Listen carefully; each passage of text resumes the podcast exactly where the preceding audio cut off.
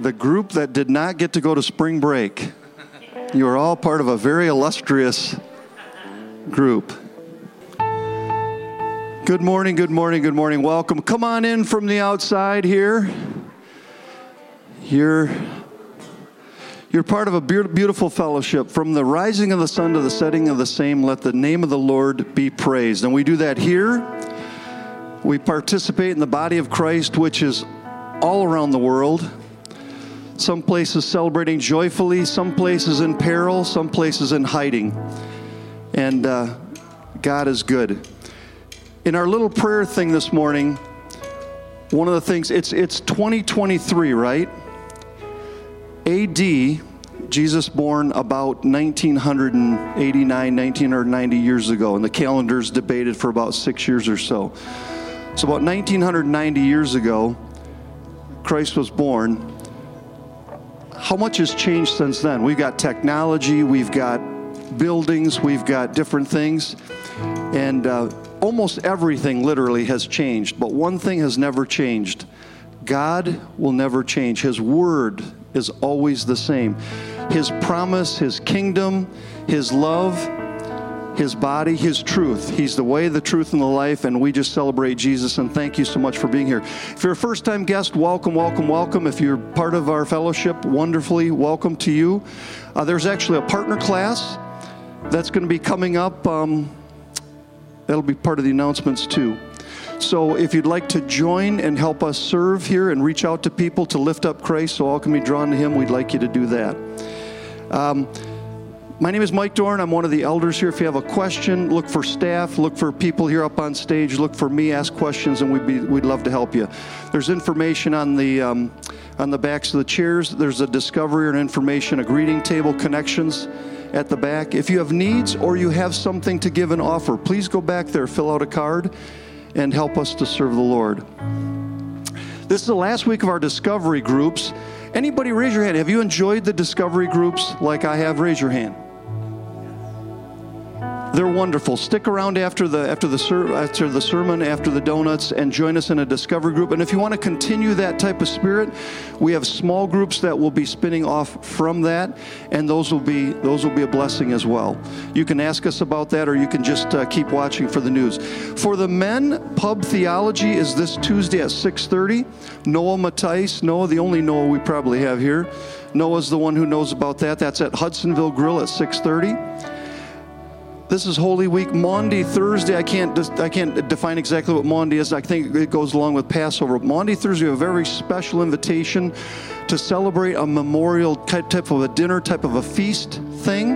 There's information on that at the tables and on our, our website and on our app. And after Maundy, Thursday, uh, Good Friday, Good Friday, there will be a service here.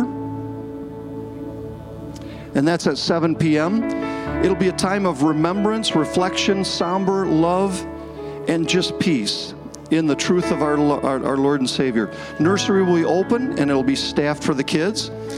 Sunday is our Easter service, Resurrection Sunday. There's an egg hunt for the kids that'll be part of their discovery time or their, or their Sunday school time. And that, that will be part of the program uh, time of the service. So they'll do that, bring the kids, and have some fun there. And that partnership class is April 23rd. April 23rd is where that starts. We're going to enter into the courts of the Lord with praise. Our, our lovely uh, worship group here, Pastor Dennis is here. So thankful you're here. Praise God. Man, let's go standing up as we worship, as we praise God today.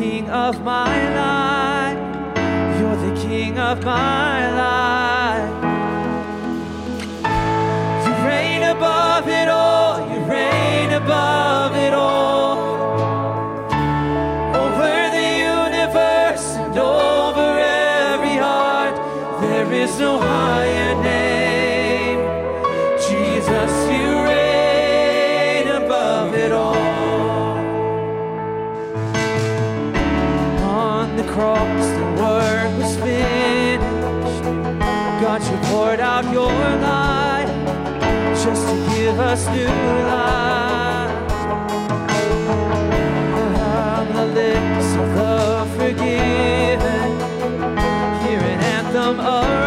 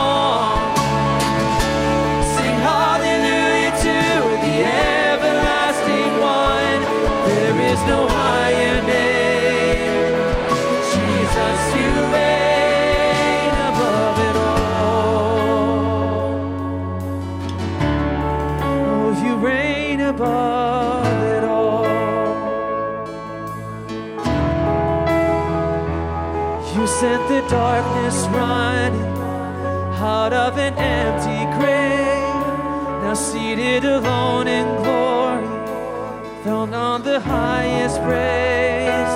You sent the darkness running out of an empty grave. We're seated alone in glory, enthroned on the highest praise. You sent the darkness running.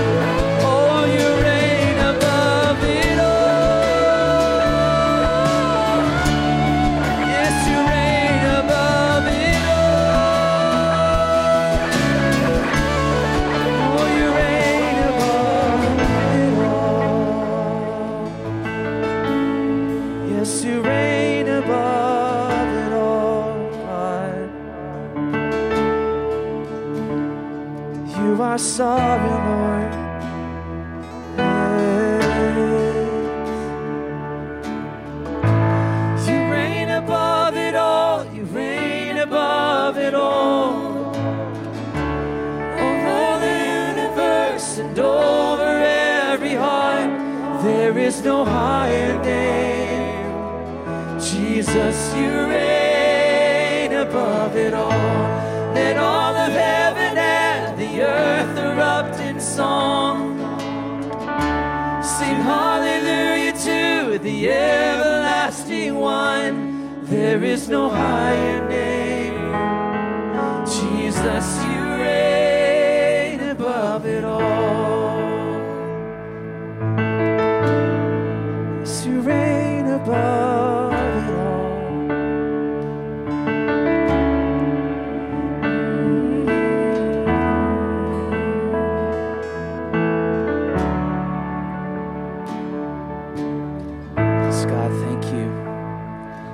sending your Son, paving the way for our lives to be set free through Jesus' death on the cross. Thank you for what this day stands for the beginning of Holy Week, the start of a journey towards the power of the cross, the victory of the resurrection, and the truth that Jesus is our King of Kings. Hosanna, we sing. Blessed is he who comes in the name of the Lord. Give you praise and honor today, Jesus. We give you worship for you are holy and just. We declare that you, your love stands forever. Your loving kindness endures, endures forever. Thank you that your ways are greater than ours. Your thoughts are deeper than ours. Thank you that you had a plan to redeem, to make all things new. Praise you and we bless you, Lord. And God, you truly reign, you reign above it all. You, through you, we are more than conquerors through Jesus. In your name we pray. Amen. Amen. You guys can take a seat.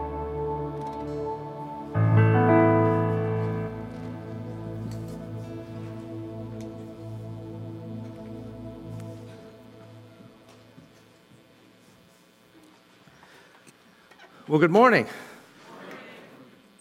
It is good to see everyone this morning. Good to be back. So, today we are going to finish up. Yes, that's how I feel. We, uh, Amy and I took the red eye home. Uh, we did not have a flight over the last week that was not delayed or canceled. So uh, it was, it is by the Lord's grace that, that we are here this morning. So thankful for that. Um, t- today we're going to be looking at Zechariah chapter 9, verse 9, and we're going to be continuing on uh, our, our journey through this Lenten season, uh, sent on a journey of peace. So, as most of you probably know, Palm Sunday is today, and it's a special day on the church calendar because it's a day that we celebrate both a finale and an inauguration, an ending and beginning. The ending of hostilities and estrangement between creator and creation with the entrance of Jesus into Jerusalem. The beginning of a new and eternal kingdom that will have no end, that will be inaugurated at the resurrection. Palm Sunday. It's very much like a graduation. We're entering into graduation season. Amy and I are are in the throes of planning for two graduations Caleb from Grand Valley in April, Michaela from Jenison High School in, in May. And Palm Sunday reminds me of a graduation because it, it feels like this it feels like an ending, but it actually is the inauguration of a beginning. It feels like something is, is coming to an end, which is true, right? It's, it's, there's this journey that we, we enter into, and, and it's just like all of those folks who sit in commencement ceremonies all over the country and the world who await those words that every graduate longs to hear You may now turn your. It feels like the end of something because, in some ways, it is. It's been the end of a journey. I, I look at Jesus' ministry and I wonder to myself, was Jesus Canadian? Because it only took him three years to get to this commencement time, where here in the U.S. it takes us four or five when we're getting through college. But nonetheless, regardless of, of how we feel when we're sitting, waiting for that announcement, it's not an ending, it's the beginning as those of us who have been through those ceremonies can attest, right? You, you think that this is the end of some kind of accomplishment, but you realize very quickly once you get that first job, once you enter into your career, once you, as Amy talks about me all the time, once you become a professional student who seeks to just sort of, sort of collect all those caps and gowns and all of those things, that it's a commencement for a reason, that we're starting something anew. As Jesus of Nazareth rides through the streets of Jerusalem that day, we see people laying down their coats, laying down the palm branches, rolling out the red carpet, and they begin to chant. I don't know whether you have ever been in a situation, I have not, where people have chanted your name or they have chanted for you, uh, but I can imagine it would be the best day of my life many, many years ago, over 20 years ago now, a friend of, of, of, mine got some free tickets to an Ohio State football game. Okay, now cue the, bu- the boos and the cheers from the backside. Here we go. All right but it was, the, it was the first game of a fellow by the name of Maurice Clarett who was a running back for Ohio State uh, back in the early 2000s, the same year that they won the national championship under Jim Tressel. And I remember sitting in the stadium that day with what was then a record for the horseshoe, somewhere just under 106,000 people packed in a stadium. And I remember standing there with my buddy Justin as at the end of that game against the Washington State Cougars, 106,000 people began to chant an 18 year old boy's name. And I looked at Justin and I said, How do you handle this when you're 18 years old? And sadly, my friends, history has shown us how dear Maurice Clarett handled that. Jesus enters Jerusalem to the chants, and not just chants of his name, chants of a Savior. Hosanna literally is a declaration of salvation. The Savior is here. Savior, Savior, Savior, Savior. Savior, they chant as they lay down their cloaks, as the colt of the donkey walks through the streets of Jerusalem. Finally, the people were saying, finally, God has made good on his promise. Finally, God will overthrow those who oppress his people. Finally, the Romans will see and experience what it feels like for the King of Kings and the Lord of Lords that was promised of old to arrive and deliver his chosen people. Finally, those who have been nobodies like us all of these years, all of our lives, will experience what it's like to be somebodies, for the Messiah, the Christ, has arrived. When Jesus arrived in Jerusalem on Palm Sunday, my friends, two millennia ago, he signaled an ending to a two millennia long awaiting. You see, when Jesus entered the city that day, when the people began to chant, Joel, you're going to have to advance these slides for me, buddy. It's not working up here. When Jesus arrived, he arrived as Messiah, but the problem was, as we have often said over the last several months, the Messiah that they expected wasn't the Messiah that they needed. Jesus was just who they needed, come to alleviate their deepest, darkest problems. But their real problems wasn't the problem that they thought it was. You see, they thought the story was ending with a warrior king coming to defeat an oppressive earthly empire that had ruled over them for many, many years. But what was actually happening was the beginning of a whole new chapter for God's story with his people. It was an opening up. It was a defeating of the problem that had plagued them since the exile from the garden, and not just them, but all of humanity. You see, we can't we can't really understand what was taking place there on that day as Jesus was entering Jerusalem for his final few days until we really understand what their problem was. And once we understand what the problem was with them, we have to understand what it is with us. What Jesus was coming to deal with was the sin problem that had estranged them from their God, from their world, from one another, and even from themselves. Jesus' triumphal entry on that day, the day we now call Palm Sunday, was rooted. It was rooted in a common history that we all humans share, but it's also rooted in a history that was specific to the people who chanted for Jesus on that day. A civil, a theological, a historical and a prophetic context that Jesus has come within.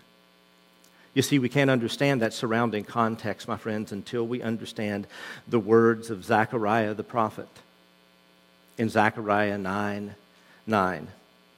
And we can't understand those words until we understand what leads us to those words.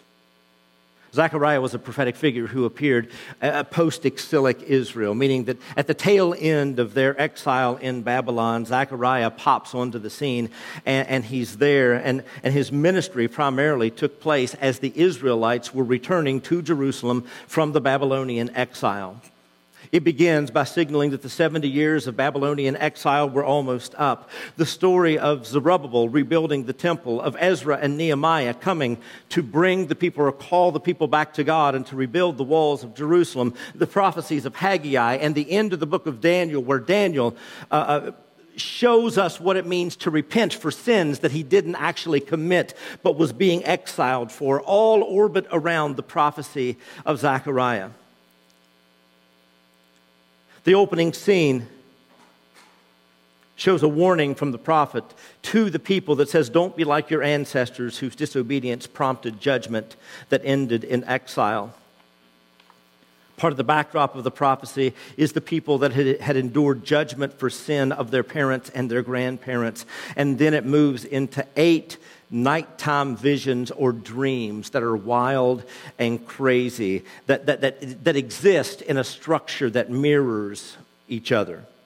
So, dreams one and eight, and two and seven, and three and six, and four and five mirror and teach us the same thing. Visions 1 and 8 tell us of a time that the time of exile is almost over. 2 and 7 remind us of past sins of the people. 3 and 6 talk about the rebuilding of Jerusalem and the building of a new Jerusalem that will be a light unto the nations. 4 and 5 conclude with a conditional promise. A conditional promise. When we stand, when Amy and I stood as, as, as would be bride and would be groom, we, we made some promises that, that were supposed to be unconditional. But throughout our lives, we, we also have made conditional promises, and that's what we see taking place here. If you do this, then I will do that. If you clean your room, then I will give you ice cream. Are you with me?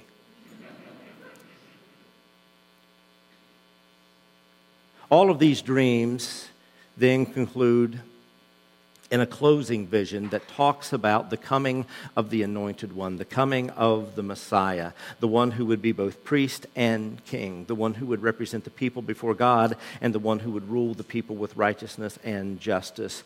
But the coming of the king, this is amazing here in Zechariah's prophecy, was conditional, that would only happen on the condition of the people remaining faithful. Now, Keep that right here. Keep that in the front of your mind. That as the Israelites were being educated all of their life, they had this understanding or this belief that Messiah would come when they were faithful. Hmm.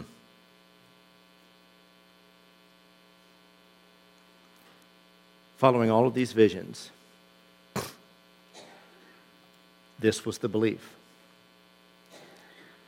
And the question then that, that is asked of Zechariah is when will the time of grieving stop? Is the kingdom soon to come? And the answer was the kingdom will come if you are faithful to God's covenant. And this brings us to verse 9, chapter 9, that you've probably heard that that is sort of the linchpin or the anchor of everything that was going on on that Palm Sunday as Jesus entered into Jerusalem. So, chapter 9, verse 9 of Zechariah reads thus Rejoice greatly, daughter Zion. Shout, daughter Jerusalem. See your king coming. See your king comes to you, righteous and victorious, lowly, and riding on a donkey, on a colt, the foal of a donkey. Those who saw Jesus riding in on the colt, the foal of a donkey that Sunday so long ago, didn't greet him in a vacuum, didn't just greet him within their cultural context. They greeted him within the thousands of years of history that had known that we needed someone to come and to fulfill the promise that God had made to Eve, who was coming and who was going to make good on the promise made to Noah who was going to come and who was going to undo what was broken at Babel, who was going to come and who was going to make good on the promise made to Abraham and to David and to the people through Zechariah. Many, no doubt most, greeted Jesus on that day with the full recognition that this was the fulfillment of the promise that was made to the people through the prophet. It was happening right before their eyes, it was happening in their lifetime. They were the answer, they were receiving the answer to yes to the conditional promise that if you are faithful, Messiah will come. And in their minds, the arrival of Jesus on that day is tied to three unmistakable facts. Facts that I often feel about myself. the first is that they were somehow special. You ever feel that way? Come on, let's be honest. Let's be honest, sometimes I feel like if, if you really knew how spectacular I was,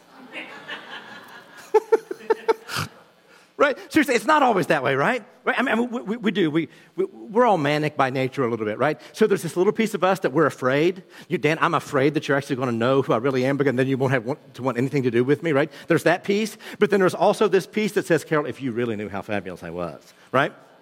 We all have those, those pieces of us. But, but, but, but can you imagine the people that are, that are shouting for salvation that day? They were finally the generation that had, that had been faithful enough to see the fulfillment of the promise. The if question had been answered yes for them. The second thing that was no doubt running through their mind was that the Romans are really in trouble now.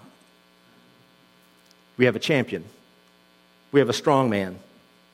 There's a new sheriff in town, and he's one of us and things are about to get very interesting. And the third thing is this is that the course of human history is about to be changed forever. Now, now let's be honest. I, I, think that probably for, for most of the folks that were watching Jesus come into the city that day, they were probably, as we so often do, right? We think about us and we think about our tribe, and they probably didn't think globally as much as they probably should have. But boy, there was no doubt in their mind as they're laying down those palm branches and their coats, as they're chanting for Jesus, that things were about to change. And interestingly enough, they were mostly right. But they, and especially the religious leaders of that day, missed the fact that Zechariah's prophecy about when the Messiah would come also carried with it a warning. And the warning was this is that when Messiah shows up, most of the people, and especially the religious leaders, aren't going to recognize him. He's going to come, but he's not going to look like, act like, or smell like what you expect him to. Because he's he's not going to fit or to meet the expectation that you have for the Messiah that you want. And, folks, I wonder. I wonder how often this is true of me as well. That I'm looking for the warrior king to come back and to kick butt and to take names. Instead, of the Prince of Peace who comes to deal with the real problem at hand the sin that's around me and the sin that's in me. I wonder how often I miss this point that Jesus doesn't come riding on a war horse, but on the animal of peace. An interesting thing that we would miss, unless we sort of immerse ourselves in, in the culture here, is that back, back in, in, in, in ancient times, like very uh, deep, in, including the first century, and then, then even further back, is that, is that when, a, when a king would come as a conqueror, when a king would come to subdue a, a country, if you will, like if there had been a siege or if there had been war or, or whatever, right? If the king would come with basically the offer of cessation of hostilities as long as you, your people, your tribe would swear fealty to him, would become part of his sub, subjects or, or, subjugated group unto whoever he and his people are. When a king would come with an offer of the cessation of hostilities through power and through force, he would come riding on a war horse showing his superiority. That was kind of the, the tipping point. When you saw the king coming riding on a horse, you knew it was a surrender or be an annihilated situation. Are you with me? But when a king would come riding on a donkey, the signal was an offer of peace, a peace treaty. And so you would know that there was coming not just with an offer of the cessation of hostilities, but an offer of peace. And I wonder, folks, how often you and I treat the offer that Jesus makes on the cross as simply a cessation of hostilities between us and our Creator to where basically Jesus has come because God is so stinking mad at us that somebody had to come and to satisfy his wrath so that he doesn't come home and just slap the thunder out of his kids. But that's not the Father that we have. You see, Jesus doesn't come just to offer a cessation of hostilities. He comes to offer peace, to offer reconciliation, to make things right, to restore everything that was broken. He's not just saying, I'm not going to hold you accountable for the things that you've done wrong. He's coming and he's saying, I'm going to take all the guilt and all the shame and everything that the weight of the world that should be on your shoulders, I'm going to take that upon myself so that you can have peace. Peace with your Creator peace with the creation, peace with other creatures, and peace even with yourself. You see, the beginning of this final week of Jesus' life, the, the beginning of the deliberate and painful journey toward the cross, he comes signaling not that he has come just to cease hostilities, but that he has come to offer not just the peace that we think we want, but the peace that we really need. He's coming on a journey to crush the head of the serpent. He's coming on a journey to defeat sin, death, and the fall. He's coming on a journey to restore what was confused at Babel, to fulfill the promise made to Abraham, to sit on the throne of David, to bring near those who were scattered by Assyria, to rebuild what was shattered and what was abducted at Babylon, to bridge the chasm sin created between creator and creature, and to invite us, those who shouted for salvation on that day, those who have named his name all throughout the century and millennia since, those who sit in this room under the sound of my voice right now. An invitation to us, all of us to walk in newness of life. To participate. To not just experience peace, but to bring peace. As I was studying this a couple of weeks ago, as I was reviewing it in the Phoenix airport and then again in the Atlanta airport. distractedly praying, Lord, please let us get back for Sunday. I thought to myself, Lord, don't let me miss you when you show up. They saw him. He was there. Ironically, he was who they thought he was. But in some very real ways, they missed him. As the worship team comes. Zechariah 9 9 is the backdrop for what we see taking place on that day. Rejoice greatly, daughter Zion. Shout, daughter Jerusalem. See, your king comes to you, righteous and victorious, lowly and riding on a donkey, on a colt, the foal of a donkey. My prayer this morning is Jesus, let me celebrate your presence when I see it. Let me shout your praise.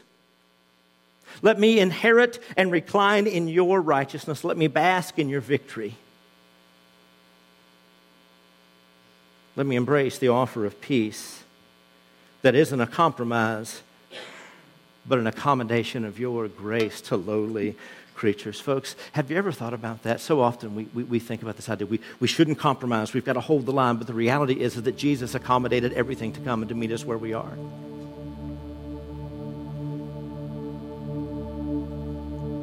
King Jesus has won the victory.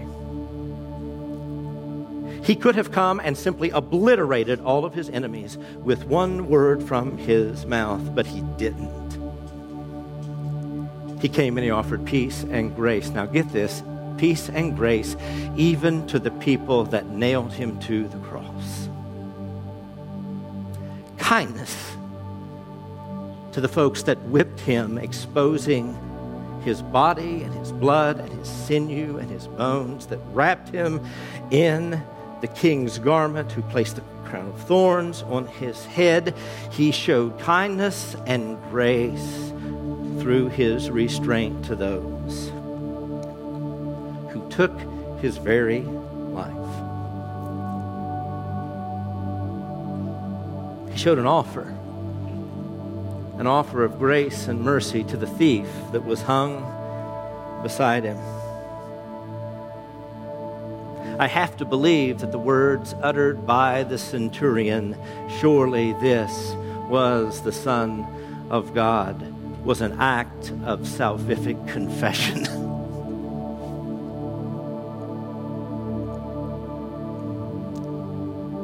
Jesus, let me bask in your victory a victory that promotes peace. Let me emulate your humility. Let today, my friends, be an ending. An ending of all those things that we, we hold that need to be let go of. An offer of peace to those from whom we are estranged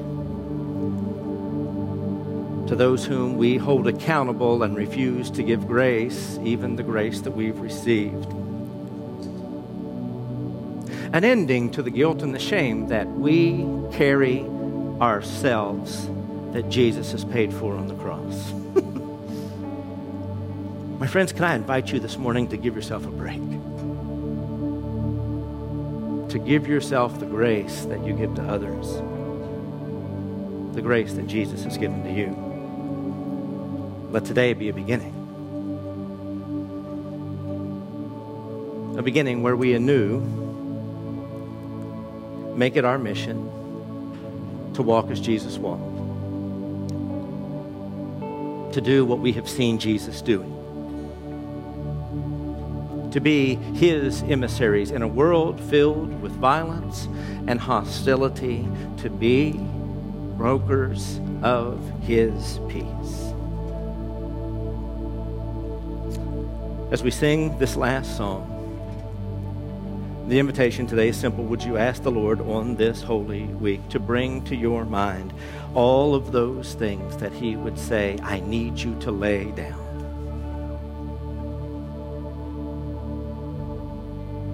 So that we might pick up the things that He's calling us to do. Today, on this day of peace, let it be a day of ending but also a day of beginning. So, Father, we pray for these dear friends. We ask that you would continue to walk with us. We thank you for your love and your grace and your mercy. And we pray that you would bring the things to mind that you would have us to lay down and the things that this Holy Week as Mike pointed out, almost two millennia after you laid down your life, what are the things are you asking us to lay down? And Lord, as next week, as we celebrate the resurrection, what are the things that you're asking us to pick up? We love you. We thank you and we praise you. We anticipate and we hope for the good that you are about to do in us and through us. In Jesus' name we pray. Amen. Well, just as we do each week, we're going to respond in song to how the Lord is speaking to our hearts, and then we can respond to Him in, um, in worship and praise. We also can use this time to worship Him through our tithes and offerings. Um, just like I say each week, the QR code is on the screen behind me or on the um, chairs in front of you or back on the table. There's a bucket as well if you'd like to give that way or through the website or app. But let's use this time to, to worship and respond.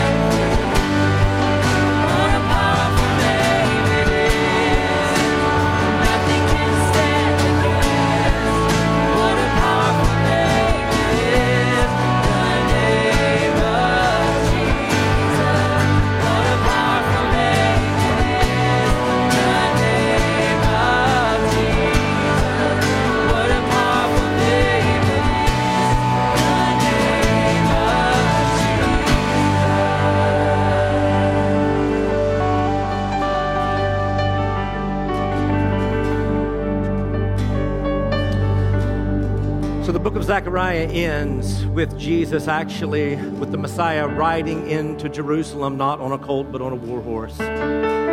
It mirrors what we see in the book of Revelation, where it shows Jesus coming to defeat everything that stands against him. And what's interesting is that in the book of Revelation, it shows us this picture of Jesus riding in on a horse with his robes dipped in blood. And many of us automatically assume that that's the blood of his enemies, but it isn't. It's his own blood. You see, the Prince of Peace has come to make peace through his own blood. So that when he comes as warrior king, there is no rival. There is no equal. There was only one who has already made peace through his work on the cross, in the grave, in the celebration of life that we will participate in next Sunday morning as we journey through this week, friends.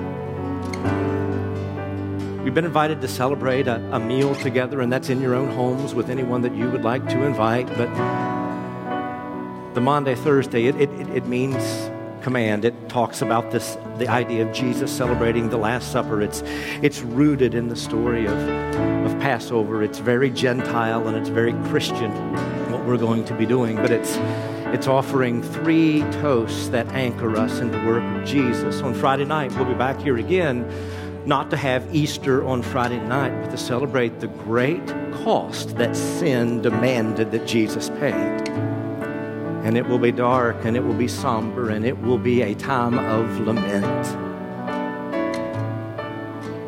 And Sunday morning, we'll gather here again seven days from now. And toward the end of that service, you'll hear me read these words. For what I receive from the Lord, I also pass on to you. The Lord Jesus, on the night he was betrayed, took bread, and when he had given thanks, he broke it and said, This is my body, which is for you. Do this in remembrance of me. Allow this week to be a time where we remember him and his work. And in the same way, Paul goes on, after supper, he, Jesus, took the cup, saying, This cup is the new covenant in my blood. Do this whenever you drink it in remembrance of me. For, listen, listen, for whenever you eat this bread and drink this cup, what do you do? You proclaim the Lord's death,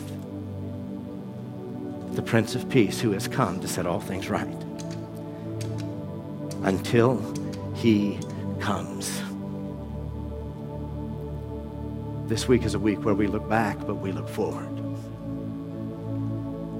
to the King who has come and made peace and who will come again and set all things right. So, Father, this week as we journey, I pray for all of those this morning that are here all of those that are away that will be back with us next week. And we pray, Lord, that you would help us walk through this week in a way that brings honor to you, where we remember who you are and what you've done, where we celebrate the things that we have to be thankful for, Lord, where we remember the high cost that you paid for our sins and the sin of the entire world. And Lord, the opportunity that we have next Sunday, as we do every Sunday, but in a special way, to remember and commemorate the fact that you have defeated death, not by avoiding it, but by surrendering to it and overcoming it. So, Lord, we love you. We thank you. We praise you in Jesus' mighty name. Amen. Go in his peace.